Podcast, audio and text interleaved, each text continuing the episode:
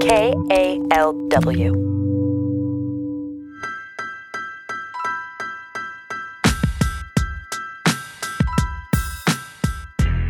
Hey, what's going on, people? This is Uncuffed from the Solano side, and I'm BF Timms. I'm here with a few people for the roundtable. Who we got here? This is Brian Mazza. I'm Jay Evans, solid gold on the mic like the Oscar Academy Awards. Hey, check me out. This Anthony Stick Talk Ivy. You already know who it is. Well, actually, we don't know who you are. You're kind of new to the program, uh, both Jay and Ivy. Well, uh, I'm the rookie of the year, man. You know, I just uh, started this uncuffed thing. You know, digging it. You know, I'm loving it. I'm with my boys in here, and we finna do our thing. So today, we're going to talk about a, a few things, maybe a couple heavy things, love being one of them. You know, and I was just wondering have any of you, any of us, ever thought about or had or experienced, quote unquote, the one that got away? Yeah, it happened to me with uh, Desiree Goree. So if I was to consider the one that got away, it would definitely have to be her. All right. Well, I guess I got to speak on that too. And the reality is, no, I'm always the one that got away.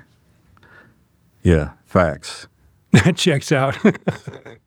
Yeah, uh, I don't know about the one that got away, but I would say the one that came back into my life. I would say uh, my wife, Vivian Ivy, we met when we was kids, you know, brief. But she came back in my life after like seven, eight years of me being in prison. And uh, she'll be happily married right now. Congratulations on that one, Pope. Appreciate that. It's amazing the strength that women have coming and seeing us in prison. You know, uh, it just takes so much heart and so much, so much strength to come inside here and to see us. And uh, you just got to tip your hats off to them. I would more call it strength because what a lot of people out there in society don't know is not only are these prisons a long ways from most residential areas, they have to drive a long ways, stand in a visiting line sometimes for hours. Yeah, it's a, a logistic nightmare uh, coming up into these prisons to come visit sometimes. There's obstacles everywhere. It takes a lot of perseverance. Yeah, so, uh, and the reason why I asked you guys that question is because uh, our new guy, the Golden Child, Anthony Ivy, he did an interview, a really moving interview with someone who had his own uh, version of the one that got away, but with a twist. Yeah, I just want to say shout out to uh, Rodney Hines for uh, doing this, for doing a story with me. But it was crazy how it came about. I remember one time I was coming up to the Media Center and uh, we were just sitting waiting, and he said, "Hey man, you do podcasts?" I said, "Yeah." He like, you know what? Can I tell you this story? And he started breaking the story down. But as he was telling me it, right, I can I can see the emotions in his eyes and, and, and in his voice and hear it in his voice. And uh, I'm like, yeah, that's that's one we gotta revisit. And I think that this story was my best story. Well, let's give everybody else a chance to appreciate this story. Let's hear it. Her name was Shanae Browning. I called her Cakes. When I first made eye contact with her, I was like, wow, she kind of different. Kind of, I mean, I was feeling her off the dribble. You feel me? Like, even right now, I hear her voice in my head. You know what I'm saying? Like, she got a voice that's real unique. She was Chinese black, had that long jet black curly hair. So what was the reason like you never hollered at her? For one, I was a few years younger than her. And I'm from the concrete. So I seen her as a higher skill. Tell me like over the years, what kept y'all apart? So I'm gonna just say life. I don't think we was able to really have a, a moment. So what was that moment when y'all did have time? I had just paroled from prison. So I popped up on my mom's at church. I'm sitting down and you know, you know how prison make you. I'm super observant about everybody who up in who up in the church. Looking. Just looking. and I happened to catch her in my peripheral, so I turn around and it's her. Like, oh, I'm like, ooh, you know what I'm saying? And um, you know, I'm still on, on some old penitentiary stuff. You feel me? So I ride a kite right there. You did not write it. I, I gave it to the usher and was like, "Can you blast that to her right there?" And I see like a big old Kool Aid smell. So we get outside and you know we embrace. and what happened after that? What happened after that? You got her number now. She got your number. Yeah, bingo. Look, right? She happened to call. She said, I want to, can I meet up with you when I get off work? I'm like, it's good. I met her right there on Florin Franklin. It was an old Rite Aid in that parking lot. I never gonna forget. You know how they say your first impression is his last? So I timed it perfect. As soon as she hopped out, I hit play on this particular song that Avant and Keke Wyatt. Nothing in this world I wouldn't do for you. So as soon as she step out, I turn it up loud as and go. Bam. I see them high heels, them fishnet stockings. Oh my God, you know how we how we be out them walks. But surely. Yeah. So uh, put her arms around my neck and squeezed me, hugged me, and I'm like, ooh, okay, here we, here we go. And later on that night, she called again. She was like, I just want to know, can I come get a kiss before I go to bed? I'm like this, you know what I mean? You only get certain opportunities once in a lifetime. You know what I'm saying? I hop in the car and blast directly to her. I do about a hundred over here trying to get there. I'm like, oh my God, is this really happening? So it's like I'm in the middle of saying something. Next thing I know, her lips is on mine, her tongue in my mouth. I don't see number fireworks. You know what I'm? And bright lights. You know what I mean? This kiss was passionate. It was sensual. It was like from there, she she put a stamp on my heart forever. Maybe a day or two after that, I, I ended up going on my, on my way to prison. I'm like, damn. After the kiss, you went to prison. How long did it take for you to like get back in touch? I get a letter in the mail. And I'm like, what the hell? I'm thinking I'm tripping. So I open up the letter. Lo and behold, it's from Shanae. I was surprised. I'm like, hold on, man. I'm locked up and she locked up. How that's gonna work? I can't really imagine like, you know, I'm talking to her and she in the same situation as me. Could you read that first letter that she wrote you? She said, I'm just really trying to work on my relationship. relationship with God so he can make me into the woman that he has called. I've been into many other relationships that have failed, and when When everyone, everyone left, left, he remained with me. If I was presented the opportunity to be with her, I would never left her. I'm like, dang, she must have really was thinking about you to really like take the initiative to do that. Right. You know what I'm saying? You got people on the streets that don't even contact your own family. So for her to do that, I knew it was something deep. Her letters was uplifting and encouraging. We started off as friends first. And as time progressed, our feelings, our love, and our respect, it grew more and more for, one- for each other. And I know that my letters meant something to her. You know, in prison, dudes they they don't they don't be passing their letters and they don't show their, their feelings about uh, that female. You know how we get down in here. You know, Right. kind of like a vulnerable thing. But for you to do that, that's you know that's a real man right there. She wrote me this letter back in January 2015. She say, uh, greetings and invisible kisses, and thoughts. and thoughts right back at you. I just received your letter, and as always, it brought a smile to my face and thoughts to my head. I look forward to your letters. I haven't been feeling good. Back and forth to the hospital. It's been taking a toll on me.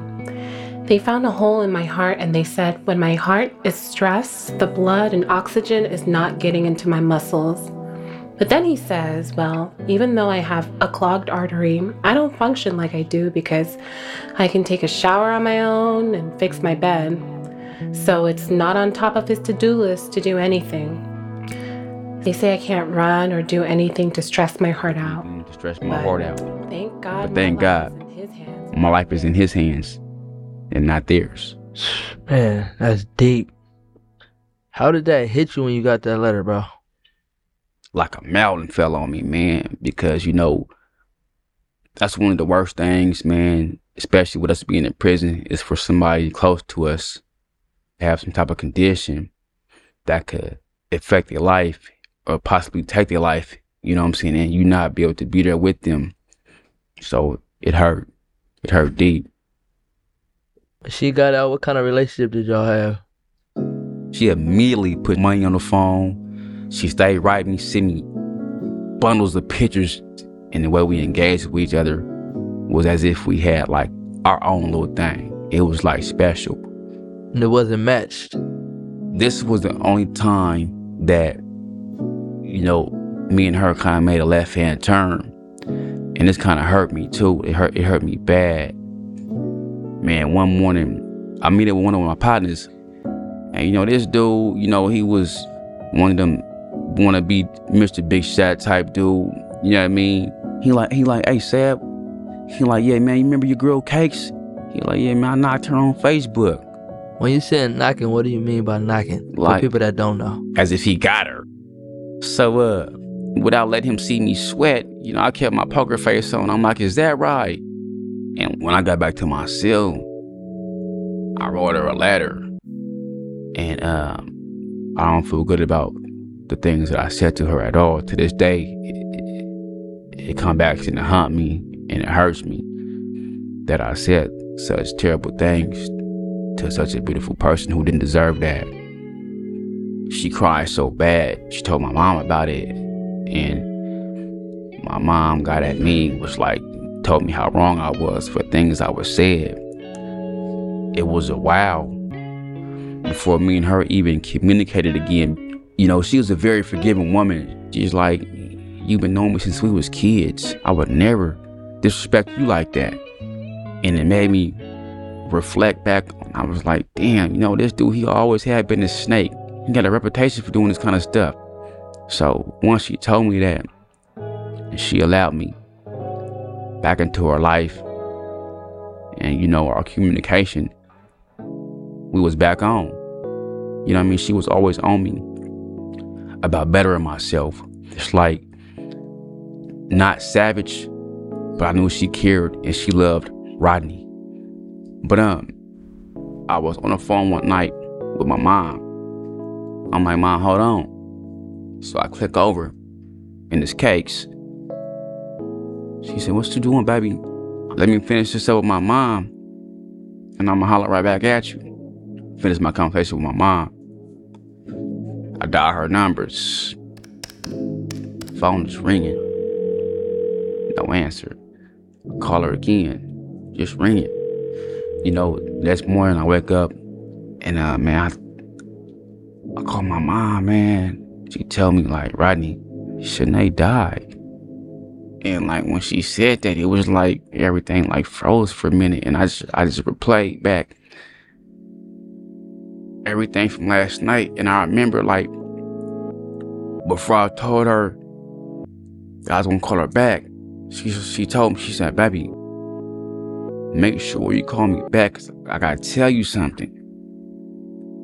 So at that moment, I'm like, damn, like everything, it just crumbled at that very instant. And that moment, I felt alive, but I felt dead. What was that she was gonna tell me? What is she gonna talk to me about? And when they found her, and when they when they picked up her phone, my number was the last number in her phone. My voice was last voice that she heard.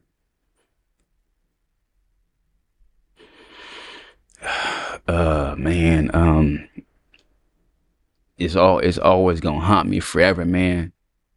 Just to know what she wanted to talk about. It's like living without a limb.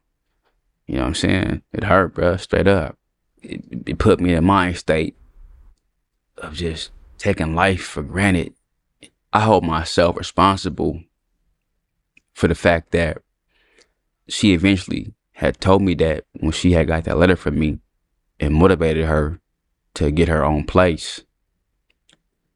So when she had the heart attack, if she'd have been at home with her parents, maybe she'll be here now.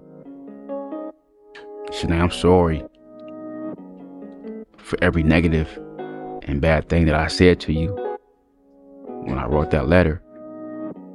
I love you more than love itself. I miss you. I look at you every day. You know, I got you on my wall. And more than that, I got you in my heart. Oh, yeah, I almost forgot too. I got a tattoo of an angel. It says Shanae Browning.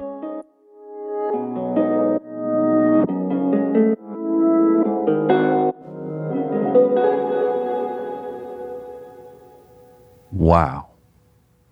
That conversation between uh, our own Anthony Ivy and Rodney Hines was so deep, heavy.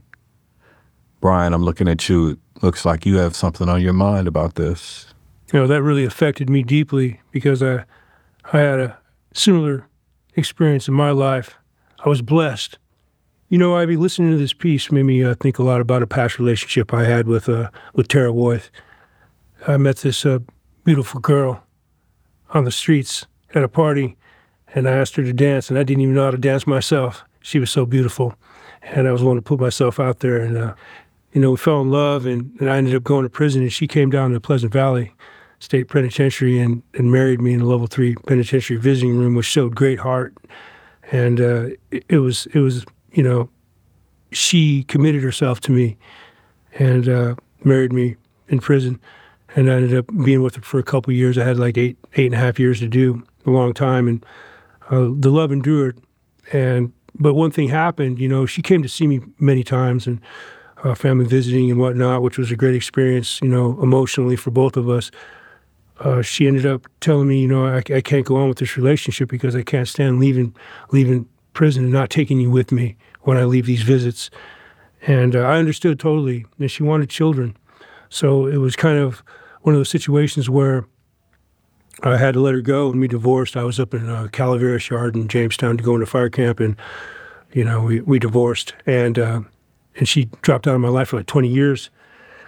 So she moved on, and she met somebody, moved to Texas, and and she had she had she had twins, a Wolf and Moxie, beautiful little babies. You know something that she always wanted out of life. You know, and that relationship ran its course and she ended up moving back to California. This is 20 years later. This is like last year, I think. Uh, she contacts my mom and, and says, "Hey, uh, what's going on with Brian?" And uh, we got back in touch, and uh, you know, it was you know, it was, it really wonderful to talk to her and to, to to make that connection again after so many years. It was like we picked up right where we left off, and we were, we were th- thinking about you know visiting again, getting back together, and uh, and she got sick.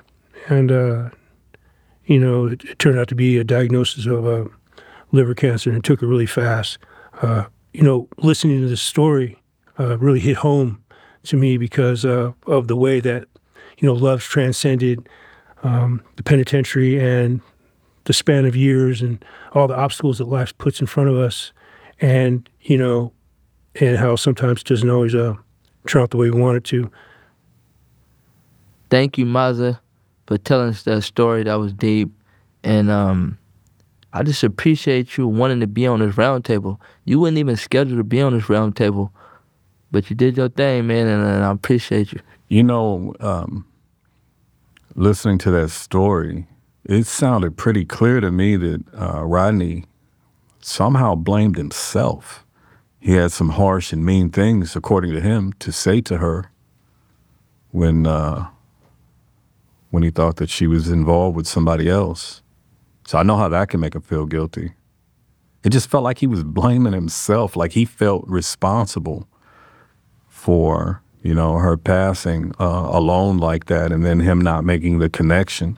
I sensed a, I sensed a lot of regret um, and sadness in it, not being able to get on the phone and talk to her and understand that he might have been the last person to try to call her. It's just, uh, whew, man, that took me on one right there. Yeah, I think uh, I know I didn't went through similar situations when I blame people, and then thought back later like I probably shouldn't have did that. You know, I was working off emotions. You know, we in prison we say we don't, but you know we do, especially when it come to women. And um, you just in the cell thinking, and you don't have that outlet in here to be able to just talk to people about your feelings like that. It's luckily if you do have a friend that you can express that to, but that could be a sign of weakness. So for him to be going through that in prison, I know it was deep, and uh, I still can hear it in his voice to today when he still bring her up. He has something to do with, you know, her her passing. You know, one thing in this story uh, that was actually funny, in a story that wasn't meant to be funny, is when he showed how institutionalized he was. When he sat in church and passed a kite to the usher, a kite being a note. He actually wrote a note and he gave that note to the usher and he called it a kite you know and and that whole thing was funny to me. Is, is, were there other things that like you brian and jay other things that like stood out to you the way the kite did you know for me? What stood out for me was all the tactics that he used to get her get her attention besides the moment of writing the kite writing the note is playing the playing the certain music making sure that he has all these mannerisms and other characteristics that he knew would get her attention. It's like, yeah, I understood him right there because I didn't use those type of tactics in the past. Pulling up, playing SWV or something like that and knowing for a fact that's going to get the attention of whoever is around. I saw you nod in your head, Ivy, when he mentioned tactics. Why'd you do that? You know, when he was telling me the story, it's like when I was, I was like, I was there when he was telling me the story. I was right there with him. I can visualize what he was doing when he when he uh you know had the music bumping when she pulled up when she when he bounced out. You know what I'm saying? So I was just uh I I'm just glad that he like remembered like that and he was a good talker. You know, uh, I want to ask you guys. Uh, you know, I experienced loss. I lost my brother last year. Uh, the woman I mentioned, Tara. And a year or so ago, I lost my dad. I want to ask you guys: Have you ever experienced loss uh, while you've been in the joint? You know, the two people closest to me in the world died two years apart. My dad died in 2004. Uh, my mom died in 2006, almost exactly 24 months later. Um,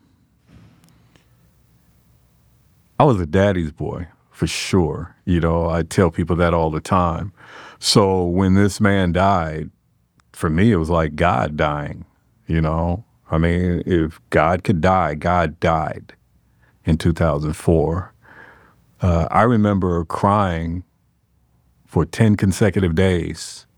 I tried to arrange to speak at his funeral, and I knew I wouldn't be able to go because they have a process. CDCR has a process. If you have the money, you pay for the security.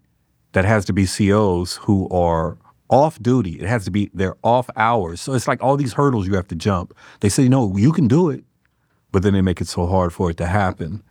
So what I tried to do is I tried to arrange to speak at my dad's funeral over the phone. Um, so they called me to the chapel, and then you know calling my brother. My brother was not on like he was supposed to. That didn't work out. That's that feeling of you know not being in control. That was horrible to me. Fast forward two years later, uh, just quickly, to my mom passing. I didn't understand the language that my sister used when she had the counselor call me to her office and put me on the phone with her. And she said, Mom's in the hospital. She got all these tubes sticking in and out of her. All that meant to me is she had tubes and it probably was serious. Nobody told me until after the fact that that was life support. So a week later, I'm called to the program office every prisoner that hears this knows if you don't have committee, some other stuff going on, you don't want to be called to the program office, you're going to get some bad news. That's what the chances are. It's a high likelihood, high probability. So I went to the program office and the counselor put me on the phone. And my sister Vicky was there, Deborah was there, one of my mom's best friends, uh, some other church lady, because my mother's deeply religious and she's unconscious and they told me she was going to die that day i was angry you mean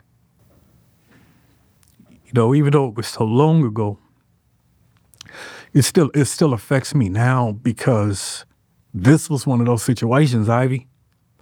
I wasn't always good to my mother. So there were things that I wish I could have taken back. Didn't get a chance to do that because they said, the doctor said, she's going to die today. And she did.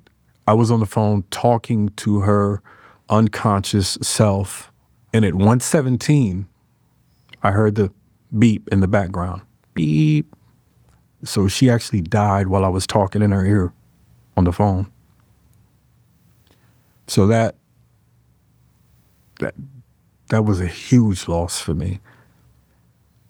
And I can get why Rodney would have felt guilty, you know, in his story. Because we got to take responsibility for how we treat people, you know. And I felt like I just had no control over the situation. I had no control over anything. I just had to sit there and I just I was just that. When I when I was sentenced, you know, to 17 years in life, I mean, since 17 years, I knew that people was gonna going to be dying, you know. But um, one year, I had four cousins die within, you know, months. You know, I'm like, damn, it, it got real. So um, you know, over the years, my family been passing, and it seemed like uh, more people been passing as I get closer to home. But I remember one time in, Corcoran, I'm in a visitor room, and uh, a CO said he seen me do something that I didn't do. I went to the hole for it, and um, right before I, I you know, this, this was my birthday. My family said my grandma had a stroke so uh, they asked me if I wanted them to send me pictures of her. I'm like, nah, I don't. I don't like to look at people, you know, when they, you know, on their last, you know, days are sick. But um, so I'm in the hole. I'm stressed out about being in the hole for something I didn't do, and uh, my wife comes and sees me and she says, um, your grandma passed they wouldn't let me. I was in a hole, so they wouldn't gonna let me go to her funeral. So I wrote her, you know, wrote something for my uh, cousin to say. And, uh, to this day, though, it didn't. It ain't really sunk in all the way, you know, like that, you know, because I'm not out there, you know. But I do remember before I went to jail, my grandma she used to always say, "Go like go in. Why you always hanging out like that?" I got it, grandma. I'm good. I know what I'm doing. You know what I'm saying? She just wanted the best for me. I felt guilty that I still was in the streets and uh I wasn't there to you know for her. Like I wasn't there on her last days. I was in prison, and all she wanted me to do was stay out of trouble. But um, you know, I'm gonna still have to face that when I get out, not having her there. Not feeling you, man. That's regret and I and I and I have the same feeling towards my dad. Uh, you know, I never knew my real dad till I was 20 years old, and uh, you know, I went to see him, and our relationship was fleeting because my course in life was set. I was already a criminal. I was always already been to prison. Um, you know, so I spent most of my life, or most of our relationship, in the joint, communicating over the phone. He came out here. He was in Chicago. He comes out here with his uh, his wife to visit me a couple times. And uh, you know, like Brian, I I got to to talk on the phone to him when he was on, you know, life support. He was a, you know, coma. Had a bunch of heart problems, and um, the most important part of my life, needing a father who wasn't there, and the most important part of his life towards the end, needing his only true-born son to be there with him. I wasn't there either, so the guilt and the shame and and all the emotional stuff of, of, of not being there for him or that family. Uh, I don't think I'll re- recover from that. So there is a lot of regret there, loss of control, and everything else. For me, the uh, the toughest loss was my little sister. It was during the second year of COVID, and uh, my family told me that she was sick but I didn't know how sick she was. And uh, during the week that I thought that she sounded the strongest, it ended up taking a dive for the for the worse.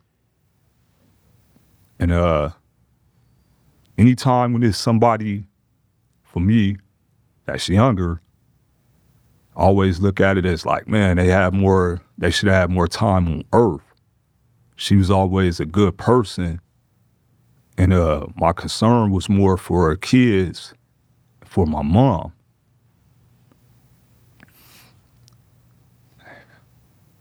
I can't go through.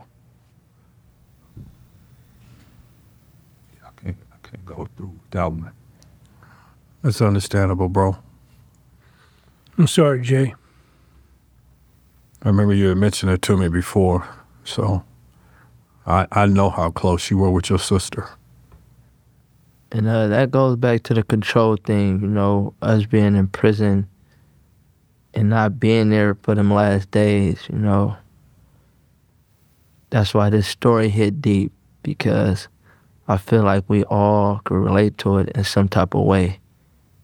Being in prison and, and just I guess taking the time that we was on on the streets for granted, not knowing what was gonna happen in the future. We didn't know what was gonna happen. We didn't know all this stuff was gonna happen, but you know, it did.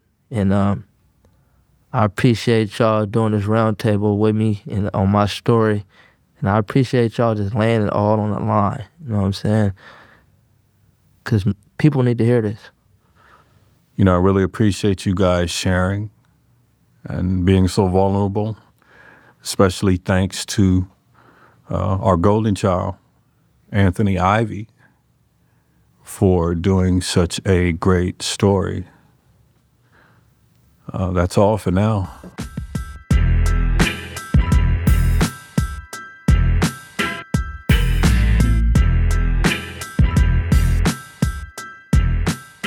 That's it for this episode of Uncuffed. I'm BF Timms. You can find Uncuffed on the radio at KALW 91.7 FM or at weareuncuffed.org or subscribe to Uncuffed in any podcast player. The Uncuffed crew at Solano are Anthony Ivy, me, BF Timms, Brian Mazza, and my buddy Jay Evans from the Heavens. Thanks to the team at KALW Public Radio. That would be Nina Gensler Debs, Angela Johnston, Sonia Paul, Kathy Novak, Eli Wirtschafter, James Rollins, Ben Trefny, and our sound designer, Maserati E, also known as Eric Abercrombie. Our theme music is by David Jassy. And thanks to the staff at Solano who make this possible, especially Lieutenant Guerrero, who approved this episode.